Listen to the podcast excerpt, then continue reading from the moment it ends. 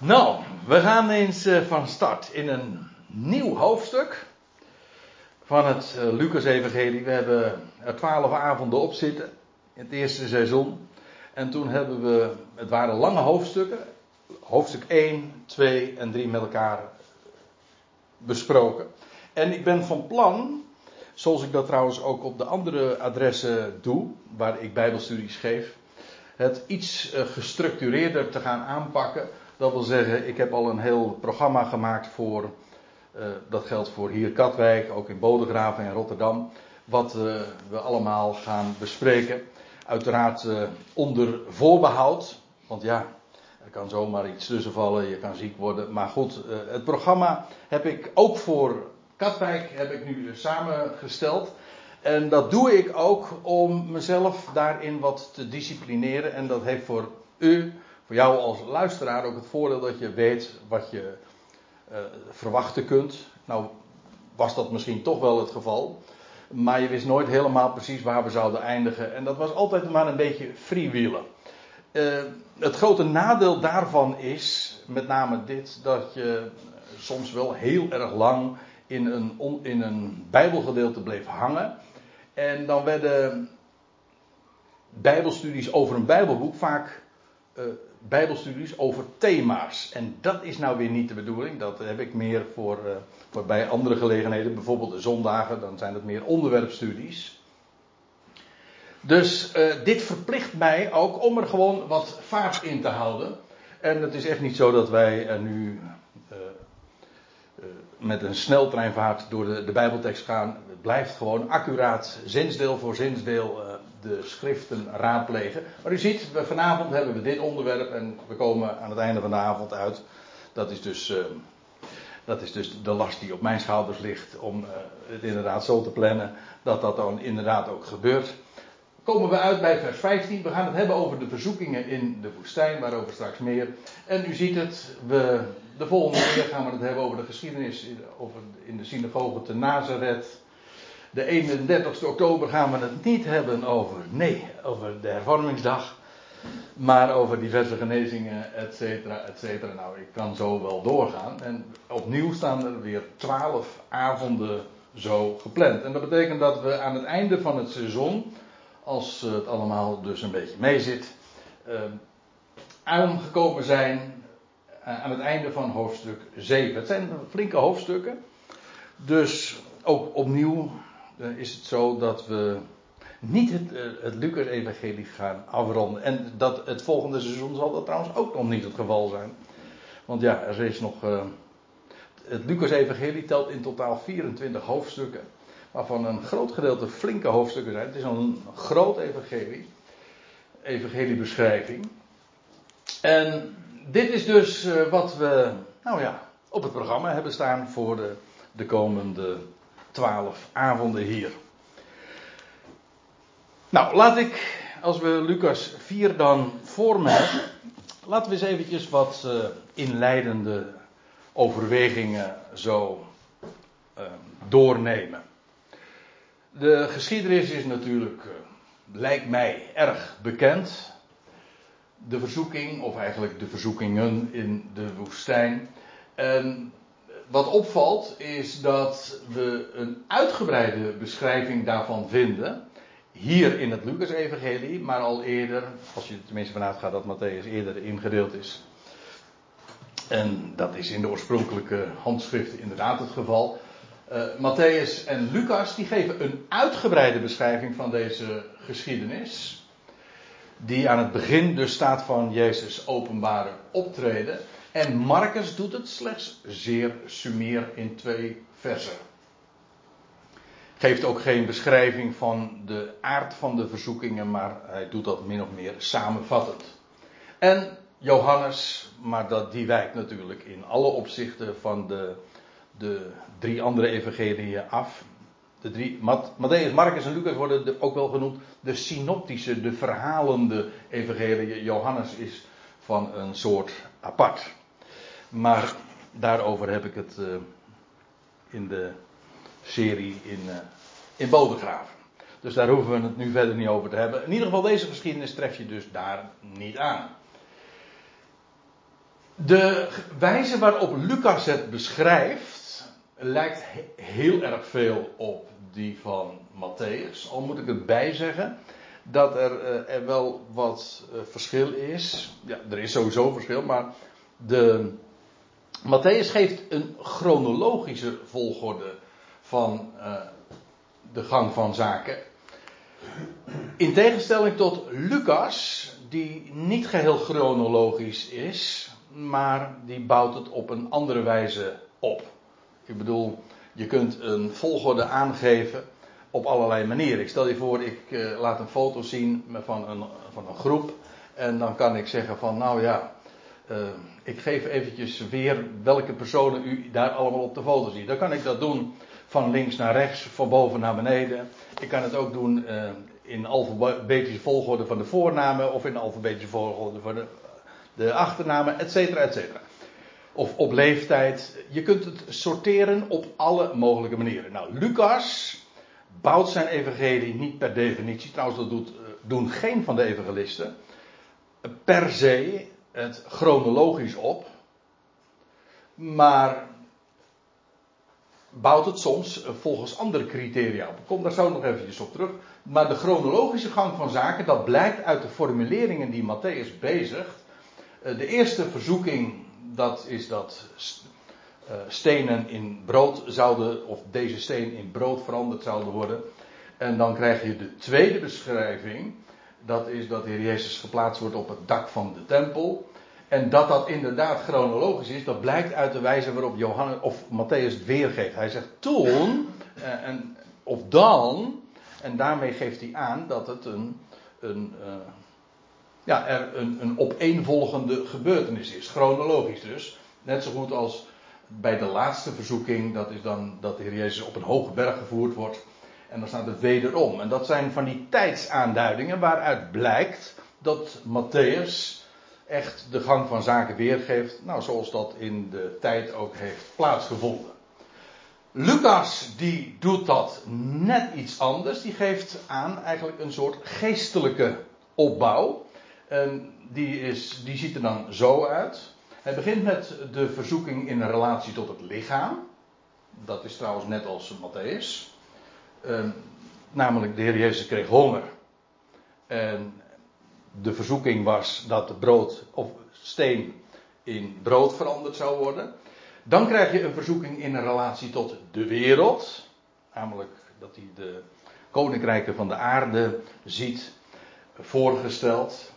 En dan tenslotte krijg je een verzoeking in relatie tot God. Dus het wordt eigenlijk steeds uitgebreider of zo hoger. Maar in ieder geval de opbouw is geestelijk van aard. En dus niet strikt chronologisch.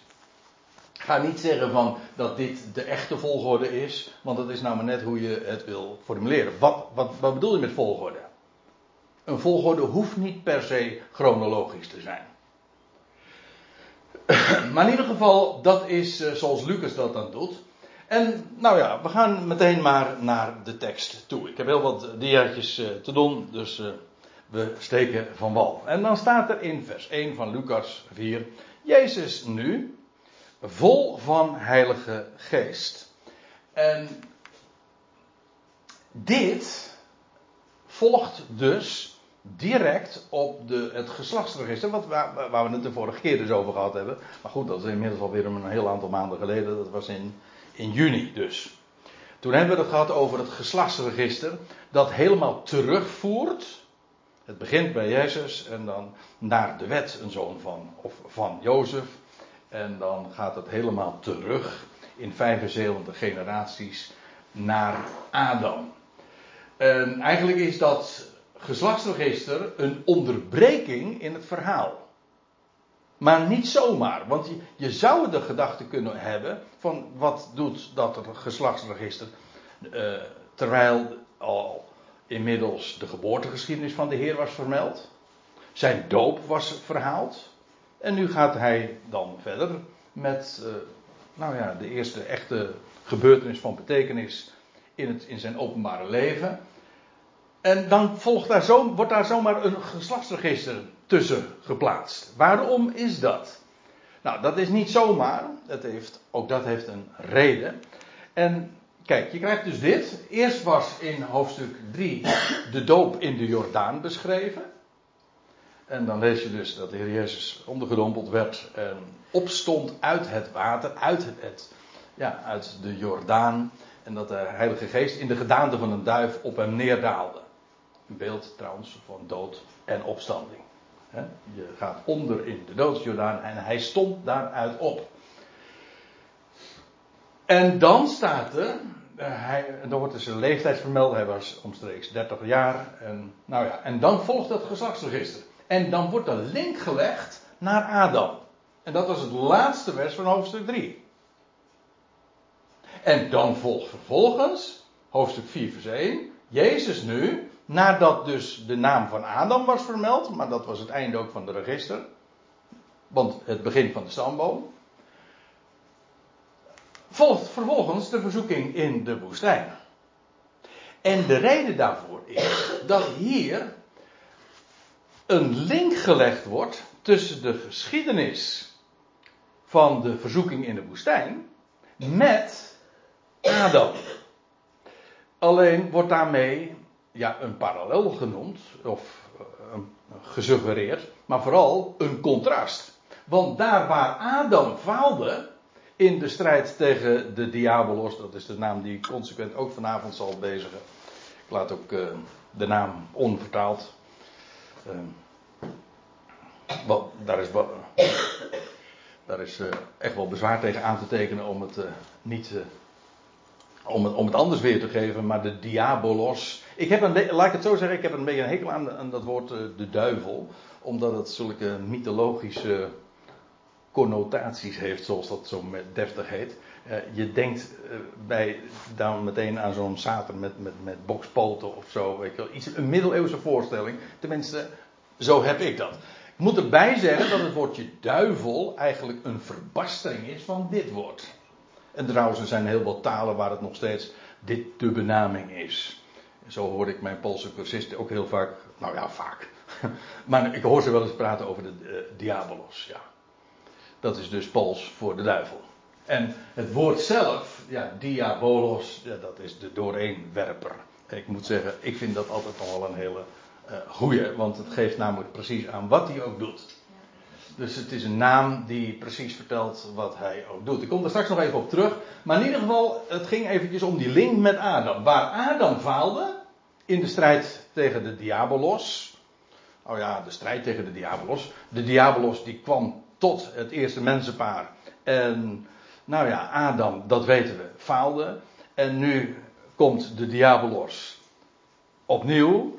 Maar nu bij, ja, ik zeg de laatste Adam. Ik had misschien beter kunnen zeggen de Ben-Adam. Want dat is namelijk de uitdrukking die Lucas bezigt. Nou ja, de Griekse vorm dan. De zoon van de mens. De Ben-Adam.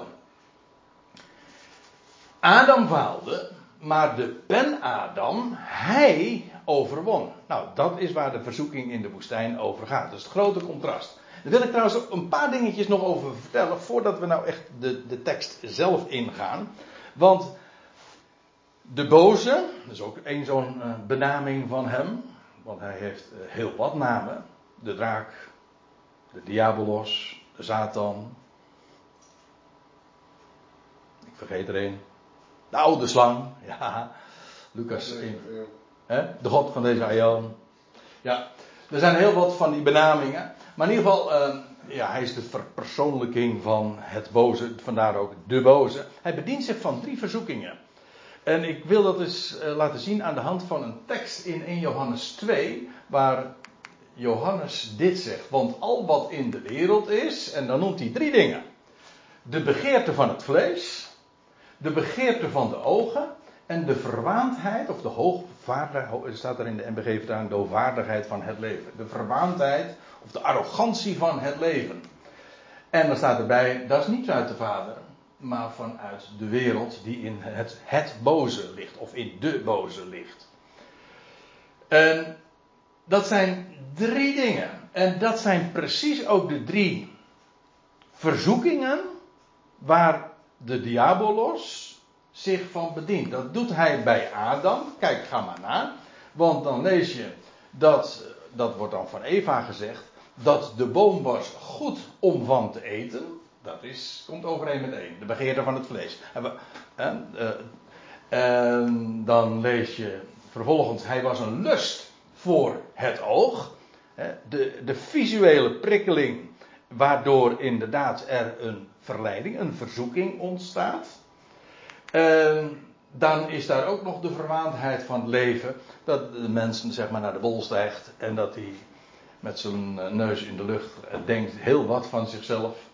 En dat was ook precies waar de Diabolos in de, de hof ooit op appelleerde. Namelijk om als God te zijn. En hij verdient zich trouwens ook altijd. Maar dat is ook echt diabolisch van halve waarheden. Dat is veel effectiever dan, dan complete onzin. Je moet er altijd... Leugen is altijd verdraaide waarheid. Daar zit altijd een element van waarheid. In feite, ze parasiteert ook op de waarheid. Je hebt altijd waarheid nodig om leugen te maken. Maar dit zijn precies de drie dingen waarin Adam faalde. Of zo u wilt, het eerste mensenpaar. Maar goed, Adam wordt verantwoordelijk gesteld. Dat is eigenlijk discriminatie van de man, zou je kunnen zeggen. Maar goed, dat is weer een onderwerp apart. Nu krijg je, aan de ene kant heb je dus de Adam, die op die drie punten juist verzocht werd, maar ook faalde. Nu hebben we het over de, Lucas vier, over de verzoekingen van de Ben-Adam. En ook hij wordt verzocht door de begeerte van het vlees. Want je leest, dat zullen we straks vanzelf zien, hij kreeg honger. Wat ook niet zo gek was. Maar in ieder geval, vandaar ook meteen de verzoeking om van stenen brood te maken. Maar dat is de begeerte van het vlees. Op zich, begrijp me goed, de begeerte van het vlees, de begeerte van de ogen, daar is op zich nog uh, niets mis. Maar het is wel een verzoeking, het is een valkuil. Als je daarin meegaat of je daardoor een rad voor de ogen laat draaien. Ja. De eerste werd, uh, de, want het zijn ook een, inderdaad in dit geval ook een drietal soorten verzoekingen om van stenen of van de steen brood te maken. Dat is, uh, dat is de begeerte van het vlees. Vervolgens lees je dat de, hem getoond worden alle koninkrijken van de aarde. Hij zag dat. Nou, dat is de begeerte van de ogen. En vervolgens ook dat appelleren van indien je Gods zoon bent, dat is duidelijk ook het, de hoogmoed, de hoogvaardigheid van, uh, om op zijn strepen te staan. En Paulus zegt later, nou ja, over de Hebreeënbrief, dat hoewel hij de zoon Gods was, heeft hij gehoorzaamheid geleerd. In plaats van op zijn strepen te staan en uh, zich zo ook uh, te laten dienen. Hij kwam juist om te dienen en heeft zich zo, uh, is gehoorzaam geworden. Met andere woorden, dat waar Adam ongehoorzaam in was en daardoor ook faalde, daar zien we hier de Ben-Adam en hij eh, doorstond deze verzoekingen glansrijk. Zo eh, eindigt het eh, gedeelte dan ook. En hij blijkt eh, daar wel tegen bestand te zijn. Dus dat even ter inleiding. Het is dus niet voor niks. Dat is eigenlijk wat ik er ook wil, over wil zeggen. Is dat als hier staat Jezus nu vol van Heilige Geest. Dat is direct wordt dat uh, geplaatst na, uh, a, na de vermelding van Adam. Om daarmee ook het contrast te laten zien tussen Adam en de Ben-Adam. Afijn, Jezus nu vol van Heilige Geest keerde terug van de Jordaan. En werd in de geest geleid in de wildernis. Ik zal eventjes laten zien. Hij bevond zich dus in Nazareth, daar is hij opgegroeid. Vervolgens is hij gedoopt in de Jordaan en dat moet hier ergens geweest zijn. Dat weten we dan weer uit uh, locaties waar Johannes wat preciezer in is. En vervolgens is hij naar de wildernis gegaan of de woestijn van Judea. En dan praat je over dit gebied, daar vlakbij de Dode Zee. Heel erg diep ook, ja. En als ik het zo zeg, dan is dat ook typologisch natuurlijk. En dicht bij de dood. En hem die de macht van de dood heeft. Als u begrijpt wat ik bedoel. En ook bovendien, het was een dieptepunt. Nou, Dat lijkt me qua locatie ook wel heel mooi uh, gekozen. De, in dat opzicht uh, krijgt de, de Diabolos ook wel een compliment van ons. Hij heeft, uh, dat is inderdaad een passend gebied. Nou ja, nee, laat ik toch de Diabolos geen compliment geven. Want uh, er staat namelijk, hij werd in de geest geleid in de wildernis. Dus het was, hij werd inderdaad verzocht in de woestijn. En dat was de Diabolos. Maar hier is dat nog... Uh, ik loop eigenlijk op de, de situatie vooruit. Want hij keerde terug van de Jordaan. En hij werd in de geest... en dat moet dezelfde geest zijn als die eerder in het vers genoemd was, namelijk de Heilige Geest, geleid in de wildernis. Er staat trouwens in de Matteüs-evangelie, nee Marcus, sorry, die heel sumier was dus. Hè. Maar dan staat er uh, een, een Grieks woord, ekbalei, en dat betekent letterlijk uitwerpen of uitdrijven. Het is het woord uh, wat standaard gebruikt wordt, bijvoorbeeld voor de uitdrijving van demonen. Dus hij werd uitgeworpen. En dat is, een heel, dat is een veel krachtiger woord nog dan alleen geleid worden. Hij, werd, hij moest daar naartoe. Het is, hij, de Heer is als het ware een soort van uh, ja, leidend voorwerp. Een bal die geworpen wordt. Daar moest hij wezen. Daar, in de diepte dus. In de wildernis. Daar werd hij uh, geleid, heen geleid of zo u wilt gedreven of ge, geworpen zelfs. En hij werd daar veertig dagen beproefd door de Diabolos. Veertig dagen. Nou, je hoeft geen groot Bijbelkenner te zijn om te weten, lijkt mij, dat hier toch een termijn genoemd wordt die wel heel vaak genoemd wordt. Ik ga geen quizje doen, maar ik maak me sterk dat we toch een aardige end op streek komen als we...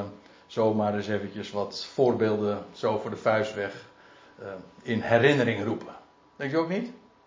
Nou, laat ik, uh, laat ik je eens even helpen.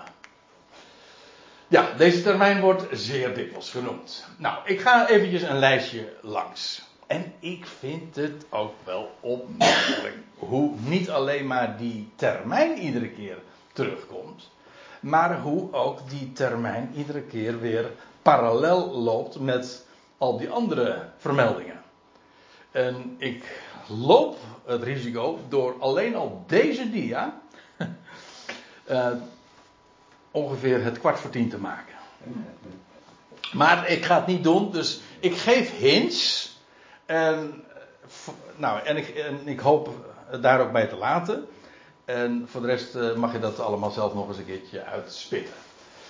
In Genesis acht vers zes, daar staat: Noach opende het venster na het stranden van de ark op de berg Ararat. Ik gebruik een beetje schematische, of hoe noemen ze dat? Uh, telegramstijl, ja. En het was namelijk zo dat de ark was gestrand op de Ararat. Dat was trouwens de datum. Ja, kijk, echt maar, dat is een verhaal apart. Maar het was dat de, de ark strandde op de Ararat, dat was dezelfde dag... kalenderdag, als waarin de Heer Jezus later zou opstaan. En trouwens dus ook de dag dat hij besneden werd. Ja. En toen strandde hij en dan veertig dagen later lees je dat het venster open ging. En dat daar dan vervolgens uh, later een, uh, een duif ook uh, uitgelaten werd. Nou, en die dan waarschijnlijk dan uh, nog weer een aantal dagen later terugkwam. En dat was dan de vijftigste dag. Ja, ja. Nou, ik zou zeggen, vul het plaatje of kleur het plaatje zelf nou maar in. Uh, ik wijs er eventjes op dat hier ging dus... Uh, eerst was er genoemd hier de doop in de Jordaan. Dus Jezus was opgestaan. Hij stond op uit de doodswateren. En vervolgens gaat hij... naar de woestijn waar hij veertig dagen verblijft. Dus eerst, die opsta- eerst dus dat opstaan uit het graf. En dan vervolgens een periode van veertig dagen. Weer wijs ik er ook nog eventjes op dat het Hebreeuwse letter. Hebreeuwse letters zijn ook cijfers. En de, het cijfer of het getal veertig. Dat is in het Hebreeuws de mem. En dat kennen wij allemaal wel, want dat is namelijk het, ook een woord. En dat is Mayim. Ja, maaien. Dat is weer Amsterdams. Maar het is gewoon water. Wa- eigenlijk wateren, meervoud. En vandaar ook dat men zegt de veertig staat voor de wateren. Nou, in de geschiedenis van, jo- van Noach, de eerste keer dat die veertig dagen genoemd worden, is dat meteen ook glashelder. Je leest dat, uh, dat is het einde van het boek Genesis, dat Jozef veertig dagen gebalsemd wordt. Eigenlijk in beeld wordt hij onvergankelijk gemaakt. Nou, en bij die kleine aantekening wil ik het maar laten. Dan lees je een heel aantal keren, ik geloof niet eens dat ik compleet ben in deze reeks, maar dat Mozes op de berg veertig dagen verbleef. Toen hij namelijk het eerste set stenen tafelen kreeg. veertig dagen. Het oude, let op, ik zeg hoe ik het nu formuleer. Het oude verbond begint met veertig dagen. Uh, nummer dertien, vers vijfentwintig. De verspieders die in het land zijn. Gedurende veertig dagen. Ja, laat, zal ik nog anders zeggen. Jozua was in het land. Want Jozua was een van die twaalf. Maar, en als die dan terugkomt bij het volk, dan wordt hij niet geloofd. Dus de, Jozua, de eerste keer dat hij in het land was, wordt hij niet geloofd. Jozua. Heb je hem? Ja. Nou ja.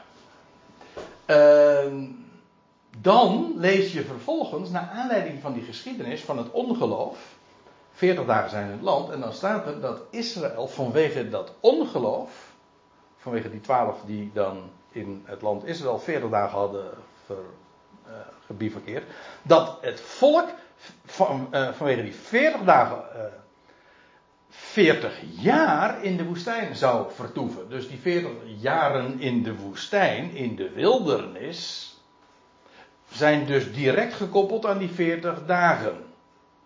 Zodat veertig jaar eigenlijk ook weer uh, parallel loopt met veertig dagen. Trouwens, Mozes' geschiedenis is ook weer onderverdeeld in drie keer veertig jaar. Mozes werd honderdtwintig jaar, veertig jaar in Egypte, veertig jaar in de woestijn, ja ja, veertig jaar, uh, ja, veertig jaar dat hij het volk Israël leidt in de woestijn.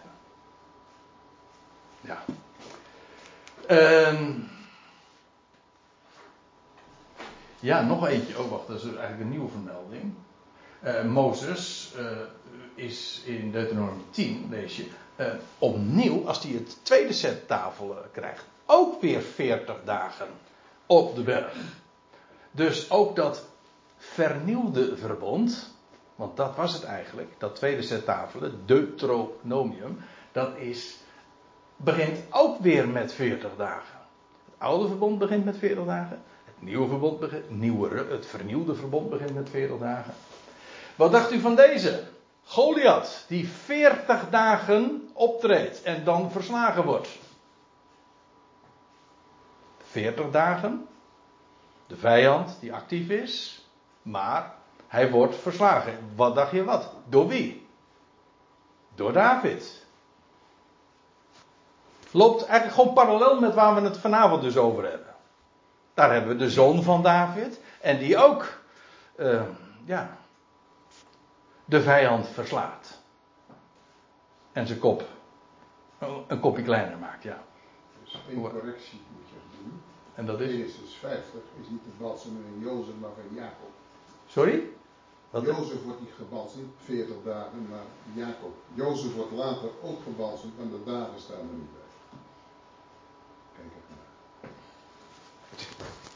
Sorry dat ik het even moet zeggen, maar het betreft namelijk Jacob's dood, maar die is voor veertig dagen gebalsemd. Is dat echt zo, joh? Je hebt helemaal gelijk. Je hebt helemaal gelijk. Ja, nee, daar moet je, geen, daar moet je niet voor verontschuldigen. Nou moet ik mij verontschuldigen. Ik, inderdaad, eh, het staat er gewoon bij, ja. Waarvan akte? Maar dan ga ik dan ook, voordat ik het op internet zet, nog eventjes corrigeren natuurlijk. Inderdaad, niet Jozef, maar Jacob. Uh, ik ga verder. Met een rood hoofd. Ja. Uh, Elia, die ook naar de berg Horeb ging. En dan lees je ook over een periode van veertig dagen, net als Mozes. Uh, is Ezechiel is een verhaal apart nog weer. Ezechiel vier vers zestien. Dat, dat Ezechiel veertig dagen lang op zijn zijde gaat liggen. En dat staat dan voor Israëls ongeloof. Voor Juda's ongeloof. U zegt dat is ook een lange tijd. U zegt nou dat is nog niks vergeleken met het tien. Want hij had eerder al driehonderdnegentig dagen op zijn zij gelegen. Op zijn andere kant dan. Dat wel. Ja. Dat was illustratief, demonstratief onderwijs. Profeten hoeven vaak helemaal niet eens wat te zeggen. Maar gewoon door een bepaalde daad. Jesaja moest in zijn blootje lopen. Uh, Hosea moest een hoer trouwen. En Ezechiel die mocht uh, op uh, uitwerpselen gaan liggen. En uh, op zijn zijde. Ja, daar gaat ook een sprake van uit hoor. En dan uh, nog eentje, veertig dagen. Dat uh, Jona, nadat hij overigens uit het water kwam. Hou hem vast. Uit de vis, waar hij drie dagen had in uh, vertoefd. En toen werd die, uh, kwam hij eruit. En toen ging hij in Nineveh prediken. Namelijk dat het omgekeerd zou worden. Wat trouwens ook gebeurd is, maar op een andere manier dan hij dacht. Ja. Ook weer veertig dagen. Nou, dit zijn zo tien, elf vermeldingen. En ik ben niet eens compleet, moet u nagaan. Maar ik wil alleen maar eventjes duidelijk maken dat de termijn van veertig dagen, daar struikel je over. En dat is uiteraard vanwege de betekenis. En ik hoop ook duidelijk gemaakt te hebben dat met deze opsomming Uh, iedere keer het ook weer parallel loopt. En moet ik ook, nou, vergeet ik nog de belangrijkste misschien. De la- en ook de laatste. Namelijk, de, de Heer Jezus was opgestaan uit de doden. En vervolgens krijg je een periode van veertig dagen. Tot aan de hemelvaart. Ja, en dat klopt. Kijk, en dan ziet u hoe dan de, de slang in zijn staart bijt. Dan ziet u aan het einde. Komt gewoon weer overeen met het eerste. Want eerst strandt de ark op de Ararat. De dag van de opstanding. En veertig dagen later wordt het venster geopend naar de hemel. Maar dat zie je ook. En zodat ook het nieuwe verbond begint met veertig dagen. En dat wordt feitelijk hier ook gedemonstreerd. Zodat je iedere keer hetzelfde thema weer tegenkomt. Alleen vanuit verschillende invalshoeken en bedrijven, zoals dat in toneeltermen heet, wordt het dan beschreven. Nou, we gaan verder. Hij werd daar veertig dagen beproefd door de Diabolos. Ja, ik, we hadden het er al even over. De dooreenwerper. Dat is wat zijn naam betekent.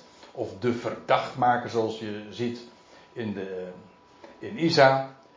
Wat... Uh, De, de afgeleide betekenis daar ook al standaard van is. De verdachtmaker. En ik vind het opmerkelijk zijn... Kijk, hij heet namelijk ook... Dat is een andere naam, maar dat is een Hebreeuwse naam eigenlijk. Satan. Maar Satan betekent tegenstander.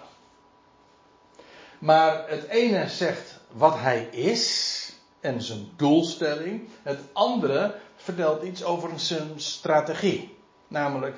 Hij staat tegen en hij is zo'n effectieve tegenstander doordat hij heel effectief de dingen door elkaar gooit.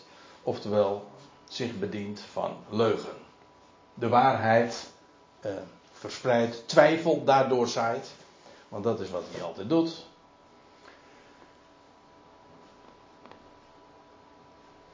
En... Daar wordt hij dus uh, beproefd door de, door de Diabolos. veertig dagen. Hij at geheel niets in die dagen. En, ja, je kunt zeggen, nou dat, is dat niet wat overdreven? Uh, je leest... Ik, ik heb verschillende verklaringen gelezen dat ze zeggen van ja, maar je hebt allerlei uh, soorten diëten. Maar dat doet toch niks af van het feit dat er gewoon dit, hij had in het geheel niets... Uh, in die dagen. En bovendien, we vinden ook hiervan een parallel. Want ik had het over Mozes die veertig dagen op de uh, berg vertoefde. Van hem lees je in Exodus vierendertig. En hij was daar bij Yahweh veertig dagen en veertig nachten. Brood at hij niet en water dronk hij niet. En hij schreef op de, en hij, dat is dan God zelf, Yahweh, schreef op de tafelen de woorden van het verbond, de tien woorden.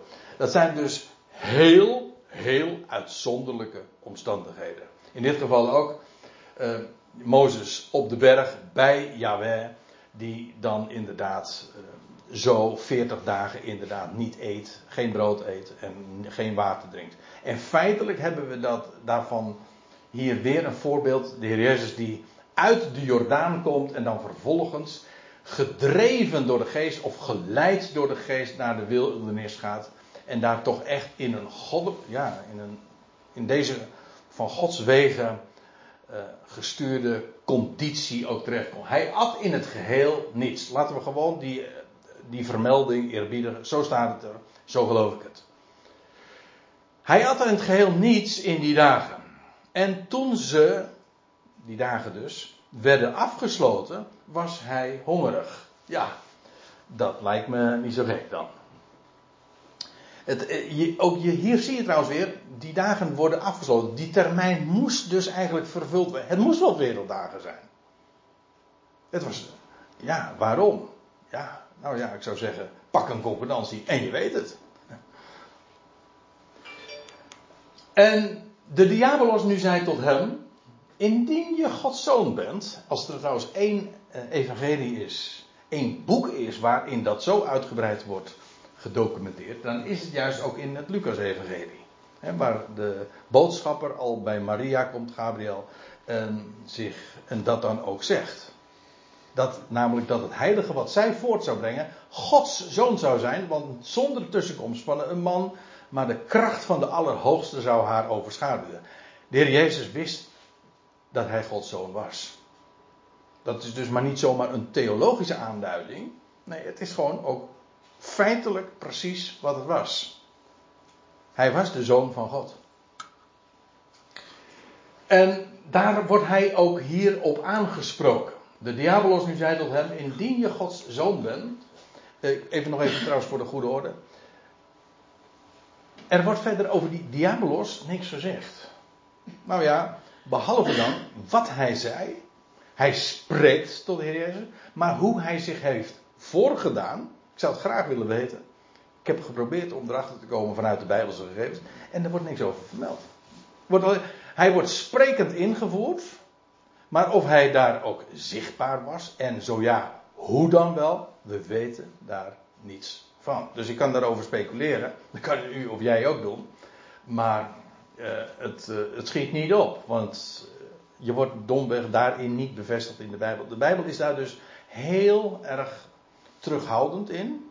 En, uh, ja, de, en als ik het zo over do- doordenk, is het eigenlijk ook niet zo gek. De schijnwerpers worden op de Heer Jezus geplaatst. Op de, op de Zoon Gods. En wat hij doorstaat. En wat Satan, de, de Diabolos, doet, ja, is hem verzoeken. Hij wordt sprekend ingevoerd. Dus de Heer Jezus heeft hen daadwerkelijk gehoord. Dat wel. Maar hoe? Ja, nogmaals, uh, ik kan er niks uh, over zeggen. En uh, ik hou me, mochten er wel gegevens over zijn, dan hou ik me aanbevolen.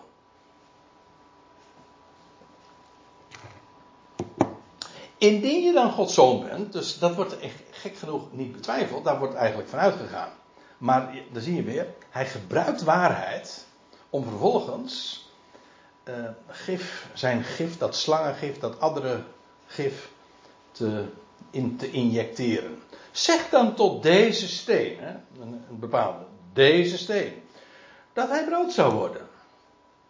Dat zou Jezus, dat zullen we in het vervolg, in de rest van, de, van het evangelie ook iedere keer weer zien.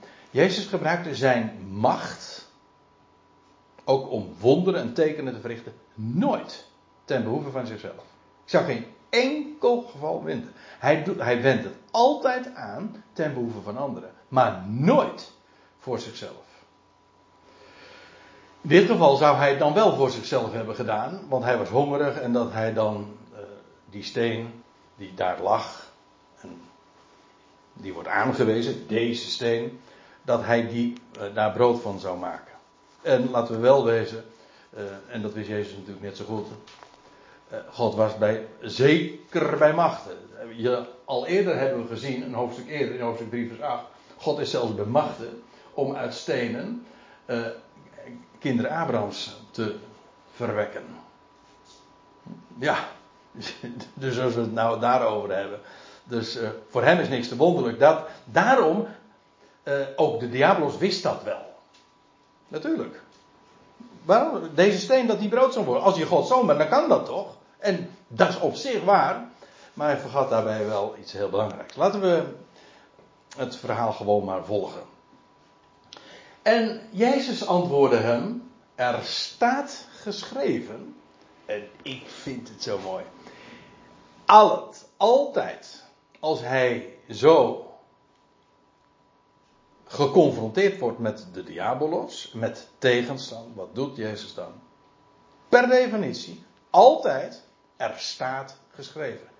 Hij kende de schrift, ja, hij was dertig jaar lang. Hij heeft, het enige wat we weten over zijn jeugd is dat hij bezig was met de dingen van zijn vader. En dat op twaalfjarige leeftijd deed hij de schriftgeleerden al versteld staan. Dus reken maar dat hij in de achttien jaren die daarop volgden, voordat dit plaatsvond, want hier was hij dertig jaar, dat hij zich tot en met bekwaamd heeft in het bestuderen van de schrift. En dat hij die voor, volst, ja, gewoon, hij, hij kende die van, van begin tot het einde. In de boekrol staat van mij geschreven. En, en hij wist daarom ook van ja, wat hem te doen stond. Hij zegt, er staat geschreven. Er is trouwens ook geen, uh, geen kracht zo sterk als juist dat te doen. Je kunt natuurlijk antwoorden met, met je eigen wijsheid. Met je eigen wijsheid. Hè? Met je, dat klinkt ook wel heel erg aanbevelend. Uh, met je eigen wijsheid of met je eigen gevoelens. Of met, het is allemaal, het is um, steunen op een rietstaf, zoals uh, ergens in de profeten staat. Het, je, daar val je doorheen. Er is één ding wat nooit meegeeft en dat is de schrift. Weten wat er staat geschreven. Teruggaan naar het origineel. Weten hoe het vermeld staat. En de context kennen. Gewoon, er staat geschreven. En, dat, en dan gebruik je dus niet je eigen woord, maar het woord van de schrift. En zelfs de Zoon van God heeft niet anders gedaan, hier ook, dan te zeggen, er staat geschreven. En iedere keer doet hij het. Ook bij de volgende twee verzoekingen. Er staat geschreven. Ik kan u verklappen, hij citeert namelijk nu, of hij verwijst naar Deuteronomium acht vers drie. En daar vind je trouwens, als je dat in dat gedeelte opzoekt, dat God een les aan Israël geeft. Toen hij het manna aan Israël gaf, ja, Israël was eerst hongerig geworden in de woestijn, maar dat had, er staat er, God zegt ook van, ik heb jullie eerst honger laten lijden. Expres. Om je een les te leren. Opdat je zou leren dat je een mens niet van brood alleen leeft. En toen heeft hij het manna gegeven. Uit de hemel. Brood uit de hemel. Er staat geschreven dat de mens niet alleen op brood zal leven. Ja, natuurlijk. Je hebt brood nodig. Hè? Zo zeggen we dat. Dat is zelfs een woord. Brood nodig. Maar alleen dat een mens zou niet leven van brood alleen. Maar van dat waar brood een beeld van is. Namelijk van het woord Gods. Het brood van het leven. Of hoe het ook maar heten mag. Trouwens. Uh, als je dat in Deuteronomium acht terugleest en ook in Matteüs vier, dan blijkt dat uh, het daar aangevuld wordt met een mens zal van brood alleen niet leven, maar van wat dan wel? Nou, van alle woord dat uit de mond Gods uitgaat. Dat is precies dus waar brood weer een beeld van is. Daar leeft een mens van. Dus nu kon de Diabolos wel zeggen van nou nu ben jij hongerig. En maak dan van deze steen brood. Je kan dat toch? Waarom doe je dat dan niet? En dan dit antwoord. Een mens leeft niet van brood alleen. Ik, want, daar moet ik er even nog bij zeggen. Israël, deze woorden uit Deuteronomium acht die werden juist gegeven. De les was dat Israël hongerig geworden was. En dan krijgen ze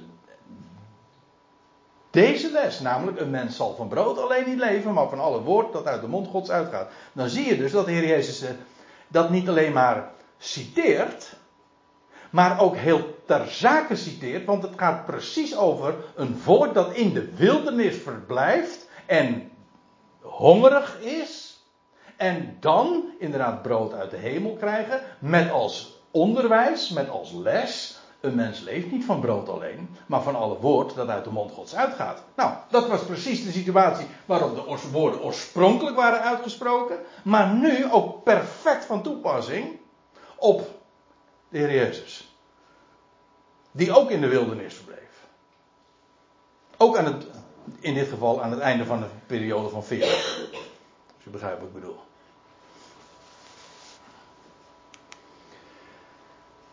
En dan. Um, dit was de eerste. Dit was de eerste verzoeking. En dan lees je in vers vijf. En hij, dat is de Diabolos, leidde hem omhoog. In Matteüs vier vers acht. Daar vind je tot een zeer hoge berg. Waarna je weer natuurlijk kan gaan speculeren. Welke berg zou het geweest kunnen zijn? En daar zijn een aantal hele hoge bergen in de... toch wel relatief hoge bergen in de, in de wildernis van Judea. Trouwens, misschien zeg ik nu zelfs wel te veel. Want ik zeg nu de wildernis van Judea, maar ik weet niet eens zeker of, het uitsla- of dat gebied van Judea wordt niet eens genoemd. Er wordt gewoon gezegd de wildernis. De woestijn dus. En dat hoeft niet eens alleen het gebied van Judea geweest te zijn. Maar dat kan ook aan de andere kant van de Dode Zee geweest zijn. Dat zit ik nu te bedenken. Ja. Soms corrigeer je jezelf terwijl je spreekt. En als een ander dat niet doet, dan, doe je, dan kan het ook nog uh, jezelf overkomen. In ieder geval, hij leidde hem omhoog tot een zeer hoge berg. Doet verder niet de zaken welke dat geweest is. En daarin de hoogte. Uh, daar moet ik er trouwens nog even bij zeggen. Een berg in de Bijbel is altijd, ook hier moet je weer typologisch denken, zoals die termijn een betekenis heeft, een diepere betekenis. Zo heeft hier een, heeft een berg ook een betekenis. Het is maar niet zomaar, nou ja, goh. Uh, het, sowieso heeft het, is het niet functioneel. Want er wordt wel eens ge, uh, gedacht aan van hij leidde en omhoog. Oh, laat ik het even verder lezen. En toonde hem al de koninkrijken van de bewoonde wereld in een punt van tijd. Of in een... In een ogenblik van tijd. In een stip staat er zoiets in het uh, oorspronkelijke Grieks. Gewoon een punt van tijd. Daar zie je trouwens dat, kijk, op welke hoge berg je ook gaat staan, daar kun je nooit alle koninkrijken van de wereld zien. Toch? Van de bewoonde wereld, de oikumene. Nee. Maar daar gaat het ook niet om. Hij toonde hem al de koninkrijken van de bewoonde wereld. En dat deed hij in een punt van tijd. Dat suggereert dat dat, dat inderdaad uh, ja, iets visionairs is geweest. In een één moment heeft, heeft de Heer dat, is dat allemaal getoond. En dat het op een berg was, dat is waar. Maar dat is meer vanwege uh, het idee, de type, typologie erachter. Dat wil zeggen, hij werd eigenlijk hier, hij werd verhoogd. Hij werd eigenlijk al als een koning gezien. En kijk, dat is je gebied.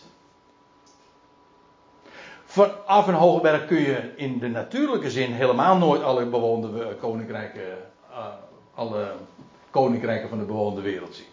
Zou dat nee, van niet. Te maken kunnen hebben met wat Daniel nog zien in Daniel twee. Die hoge berg van al die koninkrijken. Ja. Ja, dan, dan worden de koninkrijken juist vernietigd. En dan vervolgens, en die steen werd tot een grote berg. Ja. Maar ook daar is het idee dat van een berg, dat die, al die koninkrijken, die worden vervangen. En ja, door die steen. Door die steen, ja. En dan vervolgens wordt die steen tot een grote, tot een grote berg. En eigenlijk is dat het koninkrijk. Ja, namelijk de echte verhoging. Ja, nou ja, ik, eh, ik noem het hier een spirituele lens of zo. Ik weet het ook, ik heb ook geen betere term. Maar eh, het gaat er maar om dat hij hier eh, op, een, op een hoogte gezet wordt. En dan wordt hem eh, iets getoond. Alle, al, al de koninkrijken van de bewoonde wereld.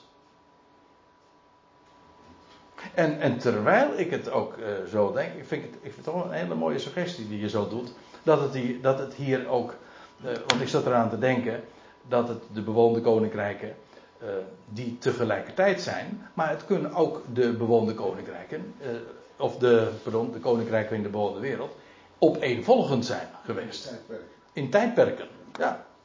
Oh ja. In ieder geval, hij toonde hem al de koninkrijken van de bewoonde wereld in een punt van tijd. En, en nou komt het, dus dan ziet hij dat. Hoe die dat gezien heeft, doet dus even niet de zaak. Maar hij zag het, hij zag al die koninkrijken. En de Diabolos zei tot hem: ik zal u al deze volmacht geven. En hun heerlijkheid, want die is mij, overgele- die is mij overgeleverd. En ik geef haar aan wie ik maar zou willen. Nou, hier, uh, hier komt meteen weer dat addergif uh, tevoorschijn. Want inderdaad is Satan, de Diabolos, de facto de overste van de volmacht der lucht. Dat is hij. Paulus noemt hem ook zo in Efeze twee. Of uh, ook zo, dat is die term. En dat is hij de facto, dat wil zeggen, hij heeft die, hij oefent die macht uit. Dat is waar. En dan staat er ook nog bij uh, dat, die, uh, hem, dat, hij, dat hij zegt van ik zal u al deze volmacht geven en hun heerlijkheid, want die is mij overgeleverd. Nou, uh, hoe bedoel je? Van Gods wegen? Hij is onrechtmatig verkregen. Ook hier, men zegt heel vaak van ja, zie je wel, de Satan is aan, aan de Satan is al die macht gegeven. Dan zeggen we, nou, baseer je dat op, op Satans woorden? In dat geval, als je dat baseert op, op deze woorden van Satan zelf, dan zeg je van nou, dat vind ik altijd heel erg tricky om je te beroepen op wat Satan. Nee, want Satan heeft het zelf gezegd. Dan denken we ja. Uh, de leugenaar van de beginnen, dat vind ik, niet, vind ik een, een niet erg betrouwbare bron. Dat is net zoiets als dat je leest, maar ik heb het zelf in de Telegraaf gelezen. Huh? Oh, sorry, dat mag ik ook weer niet zeggen. Ja, uh, dat moet er maar uitknippen. Of uh, dus, uh, wat je ook wel eens leest tegenwoordig, of uh, wat je wel eens uh, mensen hoort zeggen. Nou ja, tien jaar geleden vooral hoorde je dat. Uh, nee, het is echt waar, ik heb het, ik heb het zelf op internet gelezen. Uh, pardon, op internet. Oh, daar wordt niet gelogen, denk je. Nee, nee. Nee, het feit dat de Diabolos zegt van ja, ik heb al deze volmacht ontvangen en, en, en hun heerlijkheid van die, van die koninkrijken, want die is mij overgeleverd. Nou, Satan zegt het zelf, ja, en? Hij heeft het onrechtmatig verkregen en um, ook hier zeg ik, ik zeg het Beatrix maar na. De leugen regeert, ja. Zei de koningin. Um, twee Korinthe vier, ja, daar wordt hij genoemd de God van deze aion. Maar deze wereld is bezet gebied. Je leest in Openbaring elf ook dat de koninkrijken van deze wereld plaats moeten gaan maken voor het koninkrijk van Jezus Christus. En dan wordt hij gewoon uit zijn ambt uh, of uit zijn macht ontzet. En de echte overste van deze wereld... Maar dat is een verhaal apart. Want over het algemeen zegt men... de overste van deze wereld, dat is de Satan. Ik geloof er geen bal van. En ik denk dat ik dat heel goed kan bewijzen ook. Maar dat ga ik nu niet doen. Maar de overste van deze wereld is Jezus Christus zelf. Hij is degene die de macht heeft. Aan hem komt toe... zoals de Heer Jezus trouwens ook op een hoge berg zei... in Galilea... mij is gegeven alle macht in hemel en op aarde. De volmacht. Dat hij die macht nog niet uitoefent... dat is een ander verhaal... En dat, en dat Satan met, heel, met veel succes, of de Diabolos met succes, inderdaad hier in de wereld de touwtjes in handen heeft. Dat is ook waar. Maar dat wil nog niet zeggen dat hij dus de rechtmatige bezitter is van, van deze wereld. Ik lees dat nergens. Ja, dat claimt hij wel. Maar dat, daarom is hij dat nog niet. In ieder geval... Hij zegt nu van, uh, en hun heerlijkheid, want die is mij overgeleverd. Ik geef haar aan wie ik maar zou willen. Met andere woorden, hij suggereert hiermee dat hij, aan hem dat toekomt. Maar nu zie maar dat komt er maar naar één toe. Deze, de één, de Allerhoogste, die geeft het koningschap aan wie hij wil. Staat er, uh, zegt Daniel. Ja. En dat is niet, uh, dat is niet deze... tuinslang, zal ik maar zeggen. Ja, ik bedoel de slang uit de tuin destijds. Ja. Nou, en dan zegt hij er nog bij, betrek ik er nog maar even bij. Als u mij dan in mijn zicht, voor mijn ogen, zou adoreren of aanbidden, dan zal alles van u zijn. Aha, dus hij zegt, je krijgt het van me, maar dan moet je mij aanbidden, adoreren. Hier staat in het Grieks een woord, proskuneo. En dat betekent eigenlijk letterlijk dit. Zoals een hond zich richt naar zijn baas. Dat pros is uh, dat naartoe. En dat kuneo, dat is het uh, Griekse woord voor hond. En, en het idee is een hond die zich richt naar zijn baas. En zich dan ook onderwerpt. En on, dat onderwerpingsgedrag. Dat is eigenlijk het woord, het Griekse woord voor aanbidden. Dat kan uh, in de meest absolute zin. Uh, meestal ook betrekking hebben op God. Maar soms wordt het ook relatiever gebruikt. Gewoon van mens tot mens. Dat kan ook nog. Maar nu vraagt hij dus, als u mij dan in mijn, in mijn zicht, zo voor mijn ogen, zou adoreren, zal alles van u zijn. Dat is dan de voorwaarde. En wat doet Jezus? Hij zegt, er staat geschreven. En wat staat er geschreven? Daar gaan we het zo over. Ik stel voor dat we eerst even gaan pauzeren, want ik zie dat het negen uur is. Mag ik er trouwens nog eventjes op wijzen dat we voor de negentiende oktober, zaterdag negentien oktober, weer een, een conferentie hebben gepland in Garderen. En drie van de vier sprekers die zijn hier aanwezig. Ja, zeker. Aard, Aard zal de, de spits afbijten. En vervolgens uh, mag ik daar nog wat uh, woorden aan toevoegen. Aan, in datzelfde onderwerp, of in verband met de drie-eenheid. Na de pauze, na de lunchpauze, gaat uh, Menno over de happy man spreken. En wat dat uh, behelst, dat uh, moet u maar even op de website bekijken. En uiteindelijk. De, kijk naar de Menno. En je weet genoeg. Ja. Niet de happy few, niet de happy few. Nee, de happy man. Ja. En de vierde spreker is Gerard Oudijn. En die uh, mag uh, dan uh, afsluiten. En dan het programma hebben we iets anders gemaakt. Het zijn vier, keer spreek, vier spreekbeurten van, drie keer, van ongeveer drie kwartier. Uh, we hebben na de eerste twee spreekbeurten dan een, een lunchpauze. Uh, lekker ruim, anderhalf uur. En dan Menno's verhaal en toespraak. En dan weer een half uur pauze. Dus één lunchpauze en één koffiepauze. En na die koffiepauze uh, krijg je, krijgt Gerard het woord. En vervolgens de afsluiting. En daarna is er nog, voor degenen die geïnteresseerd zijn, uh, informeel is er uh, vragenbespreking. En de sprekers die, die zijn dan beschikbaar en die kunnen, er kunnen nog wat gediscussieerd worden. Dus in een andere setting, dat is eigenlijk, eigenlijk na de officiële sluiting van de dag. Want het was, we zaten een beetje, ja, toch iedere keer een beetje te, te stoeien met wat is nou uh, de goede opzet. De vragenbespreking was nou niet echt een, een grote hit tot dusver. Tenminste in mijn beleving. En dus we, ik denk dat het uh, eigenlijk wel een mooie opzet zo is, ja. Zo in de loop der jaren uh, leer je nog eens wat, nietwaar? In ieder geval, uh, het programma uh, belooft uh, erg mooi te worden. Nee, het programma is heel mooi en het belooft een hele mooie dag te worden. Zo moet ik het zeggen. Dus als je daarin geïnteresseerd bent, uh, geef je even op. Al of niet voor de lunch, maar in ieder geval zodat we weten met uh, hoeveel mensen we... op uh, hoeveel mensen we moeten rekenen. En ik zeg we, dan bedoel ik eigenlijk ook uh, het Bilderberg Hotel. Dus, waarvan akte. Wij gaan uh, weer verder. Wij waren dus uh, bij de tweede verzoeking, waar de Diabolos met Jezus, uh, Jezus had, was uh, naar de hoogte.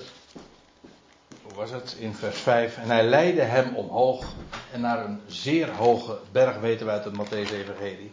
En dan in één moment krijgt hij alle koninkrijken van de wereld met zijn heerlijkheid te zien. En dan zegt de Diabolos van, ik geef het jou allemaal. Op één voorwaarde, dat je mij zou adoreren, zou aanbidden. En hij zegt, dan zal alles van jou zijn. En dan is het antwoord dat hier Jezus geeft. En opnieuw weer gebaseerd op wat er staat geschreven. Dus hij komt ook niet met zijn eigen gezag. Waar hij op zich een goede reden voor zou hebben. Want hij zou kunnen redeneren. Ik ben toch de Zoon van God. Jawel. Maar hij, zelfs de Zoon van God. Voegt zich geheel naar wat er staat geschreven. Dat is juist ook karakteristiek voor zijn bediening. Er staat geschreven. En dan citeert hij uit Deuteronomium zes. Ook uit Deuteronomium zes. Uh, ik bedoel ook uit Deuteronomium. Net als trouwens al, uh, die andere twee ook. En dan zegt hij. Uh, daar staat geschreven. De Heer je God zul je adoreren. Of aanbidden. En hem alleen zul je dienen. Dus hoezo jou? Ik moet er trouwens bij zeggen, dit is niet alleen maar een oproep, het is nog veel meer. Ik zeg, het is een profetie. Er staat, de Heer je God zul je aanbidden. Wie wordt hier aangesproken? He? En je woord God heb je woord God hebben jullie begrepen. Oh, sorry, ja, ja, ja, ja sorry, ja, die had er, uh, dat ga ik ook even corrigeren. De Heer jouw God zul je adoreren en hem alleen zul je dienen. En hier wordt geciteerd uit Deuteronomium, maar wie wordt hier aangesproken door de Heer Jezus? De Diabolos. Dus wat zegt de Heer Jezus nu tegen de Diabolos? De Heer jouw God zul jij adoreren, aanbidden. Ja, dat is. We weten, elke knie gaat buigen. Elke tong zal belijden. En dan staat erbij, niet alleen de aardse, maar ook de hemelsen en de onderaardsen. Dus waar ze zich ook maar bevinden, alles zal hem dienen en aanbidden.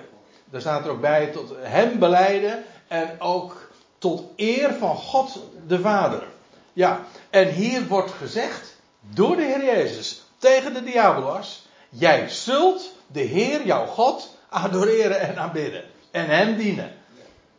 En meestal wordt dit opgevat als een oproep, als een aanbeveling. Van dit zou je doen of dit moet je doen. Maar dat is het niet. Het is toekomende tijd. Ja. Het is een voorzegging. En reken maar dat er iets is wat de tegenstander niet wil. Maar hij zal moeten hoor. Er komt gewoon een moment dat ook hij God zal adoreren en dienen. En dat gaat vrijwillig. Je zegt, je ja. moet. Maar hij zal net als alle andere wezens met zijn toon belijden. Absoluut. En vanuit zijn hart ja. belijden. Ja, dat is trouwens ook echt, ado- dat is ook echt wat adoreren is. Absoluut. En dat is, want God is niet gediend van, van, van, van mensentong, van, van mensenlippen. Of van, van, nee, dit is geen, geen lippendienst. Hij zal hem adoreren en dienen. En dat betekent ook dat hij dan geen Satan meer is. Dan is geen tegenstander meer. Hè? In de poel des vuurs wordt het toch verbrand? Hij, ja, hij, hij, komt in de, hij wordt geworpen in de poel. Daar, daar lees je ook dat hij gepijnigd zal worden. Want ja, hij heeft, hem wordt dan alle macht ontnomen. Maar daaruit, dat zal hij zijn tot in de aionen. Ja. Maar God wordt alles in alle.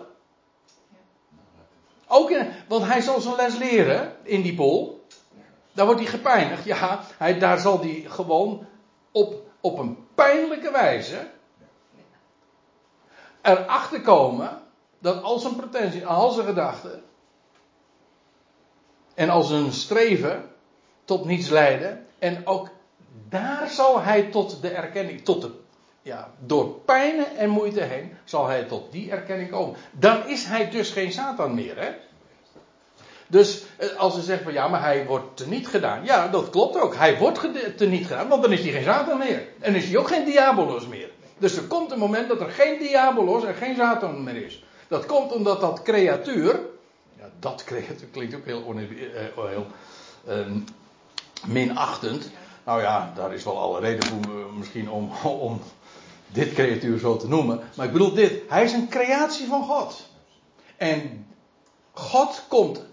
tot zijn doel met elk werk van zijn handen. Want dat laat hij niet varen. En met welke, uh, welke weg hij ook gaat, ook uh, wat hier gezegd wordt in de woestijn, in de wildernis, tegen Satan, tegen de Diabolos, dat gaat vervuld worden. Dit is een voorzegging. Hij zal de Heer zijn God aanbidden. Daar is geen ontkomen aan. Hij zal dat daadwerkelijk doen. Wat een geweldig. Dat betekent dus dat de grootste vijand met God verzoend gaat worden.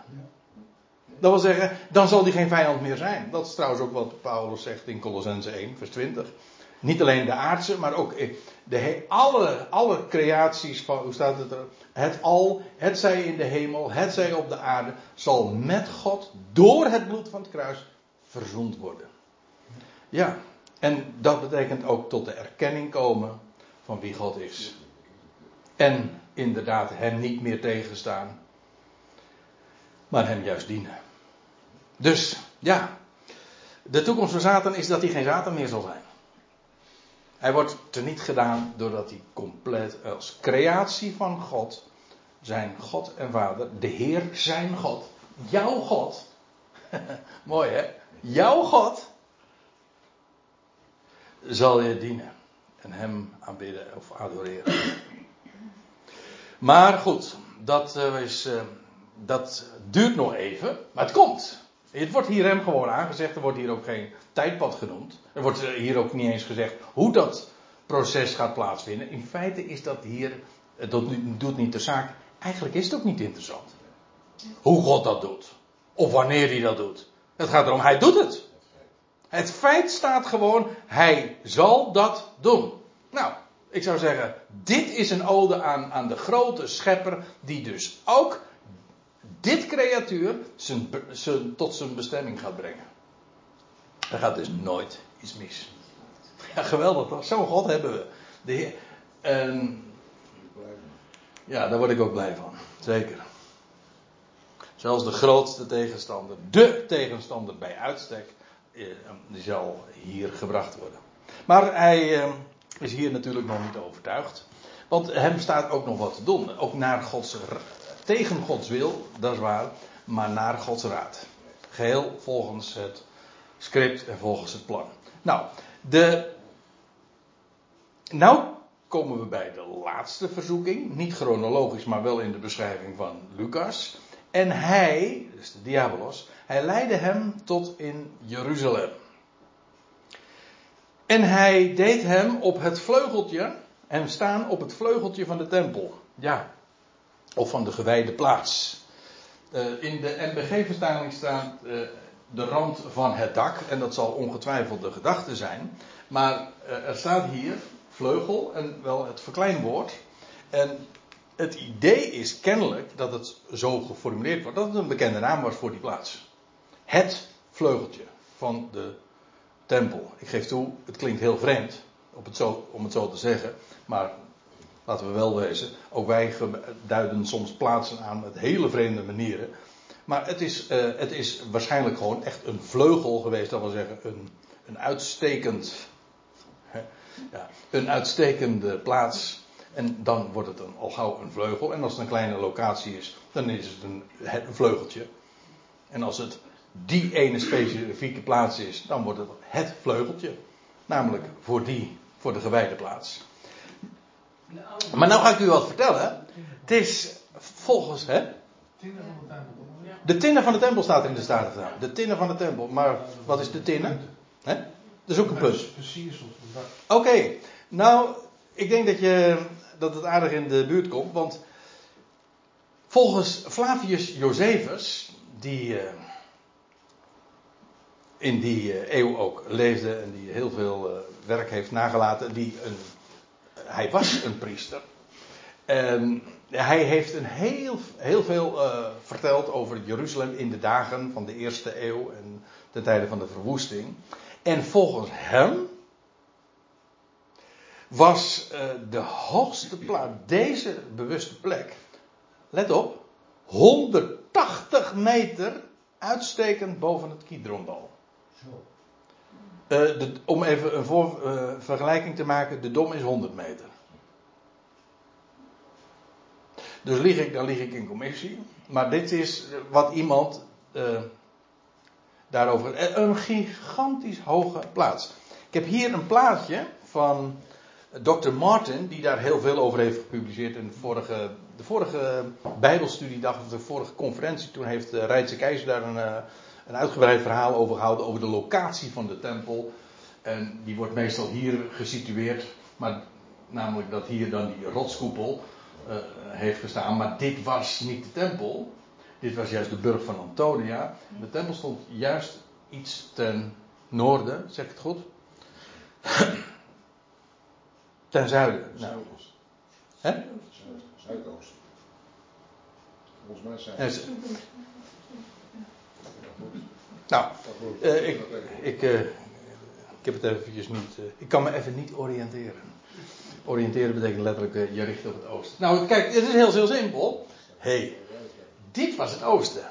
De, de, de, de olijfberg dus. Dus dan moet dit het krijgen, het zuiden. Zuidoost. Kan niet anders.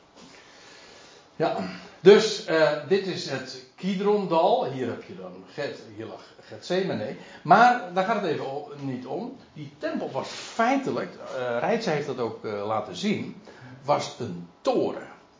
Ja, dat, en als ik zeg dat deze plek, dit was dan de tinnen van de tempel, of de, die rand van het dak, of het vleugeltje, deze plaats, dan keek je dus hier naar beneden, zo in het Kidrondal, dus dit was de hoogste plek. Dit moet dan een hoogte dus geweest zijn van honderdtachtig meter. Gigantische uh, hoogte natuurlijk. En dan begrijp je ook wel waarom zo'n locatie, ja, een, een, een plaats bij, uh, een, een specifieke naam ook uh, krijgt. Hè? En, en hier is uh, de Heer Jezus dan naartoe gevoerd. En dan begrijp je ook de rest van het verhaal. Want dan staat er... Hij leidde hem tot in Jeruzalem en deed hem staan op het vleugeltje van de tempel. En wat, en wat gaat hij dan zeggen? En hij zei tot hem... Indien u zoon van God bent. Opnieuw, opnieuw dezelfde vaststelling en ook dezelfde introductie als bij de eerste verzoeking. Indien u Gods zoon bent. Werp uzelf dan van hier naar beneden. Ja, vanaf deze gigantische hoogte en zo het Kidrondal in. Werp uzelf dan van hier naar beneden.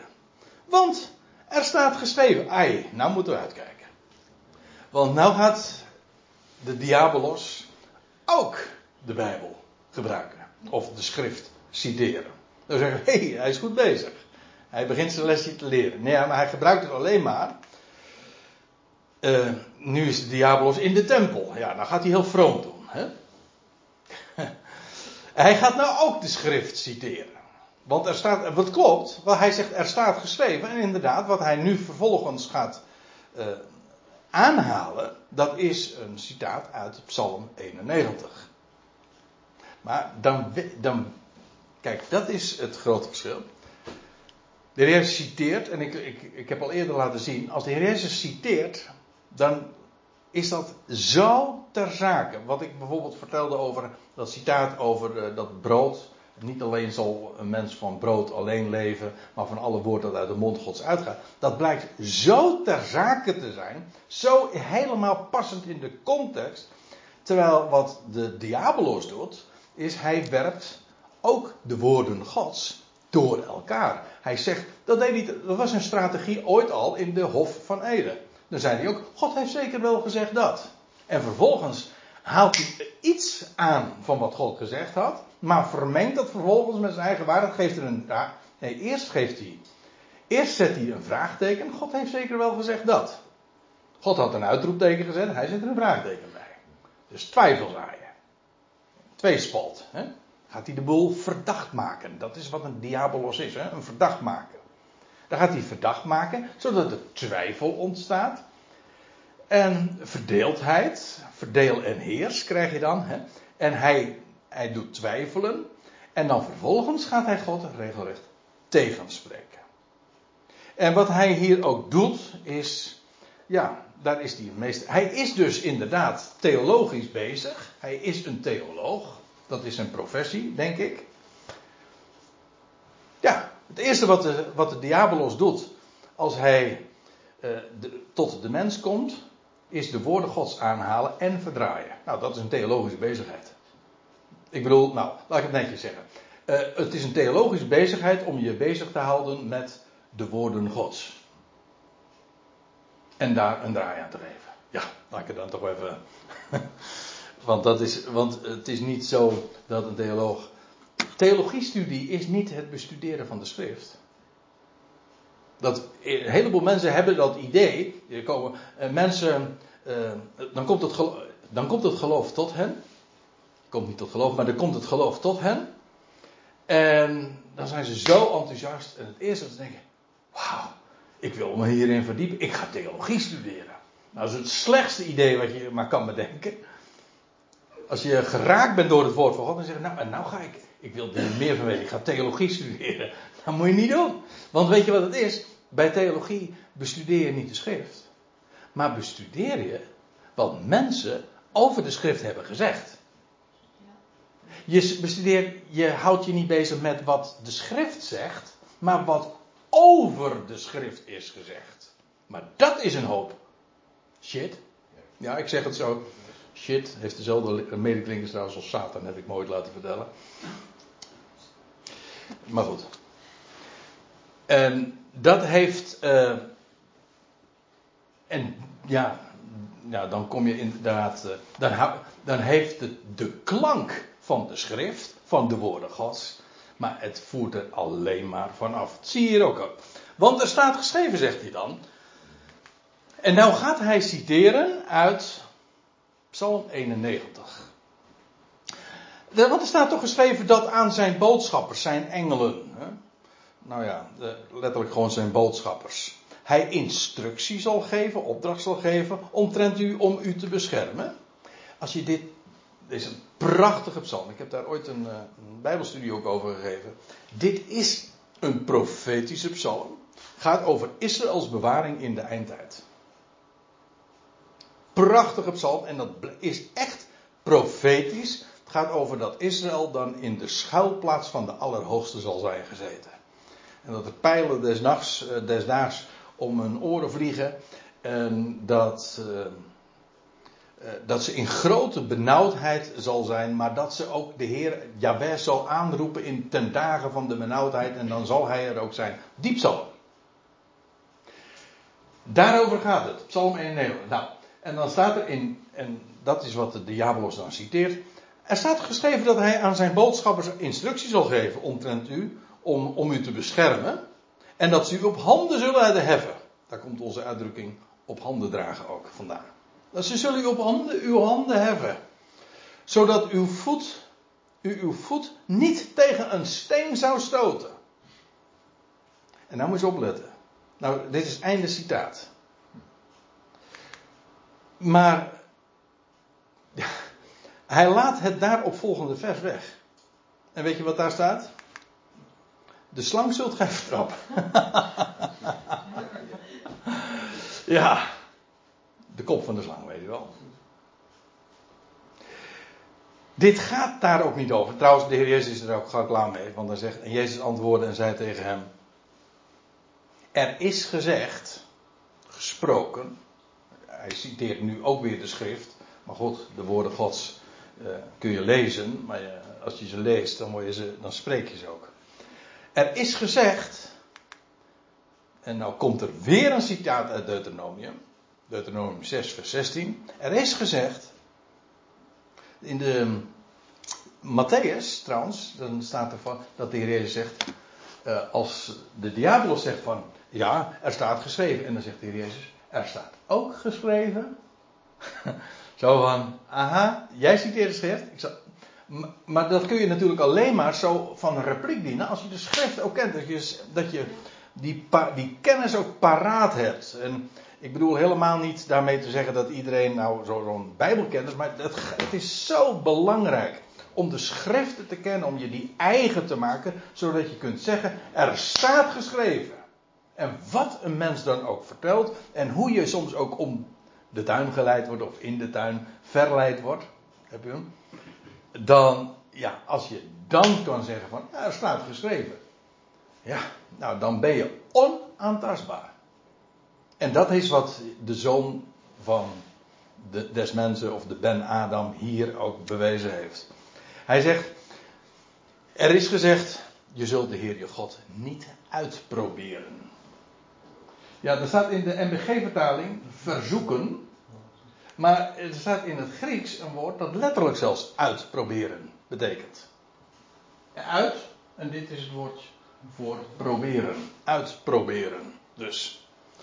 En, en uit iets uitproberen, dat kan onschuldig zijn. Maar het, het is meestal in de testfase, weet je. je zonder dat er nog een noodzaak is, uh, ga je iets uh, testen. Um, maar hier, dat is wat de Diabolos natuurlijk, de Heer Jezus, eigenlijk voorhoudt. Is, uh, jij moet jezelf, uh, je moedwillig nu naar beneden werpen. En dan zegt hij van ja, want er staat toch geschreven van... De engelen Gods, die zullen je gewoon op handen dragen of op, op handen opheffen. Ja, maar daar gaat het over dat je naar beneden valt. En hier gaat het over moedwillig dat inderdaad uitproberen. En kijken of God inderdaad dat dan doet. Maar, nou, en nu zegt de Heer Jezus, je citeert Matteüs, of de psalm wel, uh, Diabolos... Maar je rukt uit zijn verband. Want daar gaat het namelijk over de dagen van benauwdheid. Als Israël inderdaad in het nauw gedreven wordt. En dan zullen ze door God beschermd worden. Door de gevaren die hen overkomen. En zodat ze geworpen worden. In, in, en op het moment dat ze dan dreigen te vallen. Dan zal hij zijn engelen gebieden hen te dragen. Maar dat is iets heel anders dan moedwillig. Gewoon testen of God dat inderdaad doet. Dat is uitproberen. Je zult de Heer, je zult de Heer God niet uitproberen. En dan staat er, en toen de Diabolos alle beproeving had voleindigd, nam hij afstand van hem. Ja, het idee is eigenlijk ook, de termijn is nu voorbij, veertig dagen. En alles wat hij maar in de kast had, heeft hij uitgeprobeerd. Al de, alle beproeving heeft hij, uh, ja, af, heeft hij nu afgesloten uh, zonder succes. Oftewel, uh, de Ben Adam heeft de beproeving glansrijk doorstaan. En dan staat er ook, hij nam afstand van hem. In Matteüs staat er nog bij, toen liet de Diabolos hem gaan. En zie, boodschappers, engelen kwamen en bedienden hem.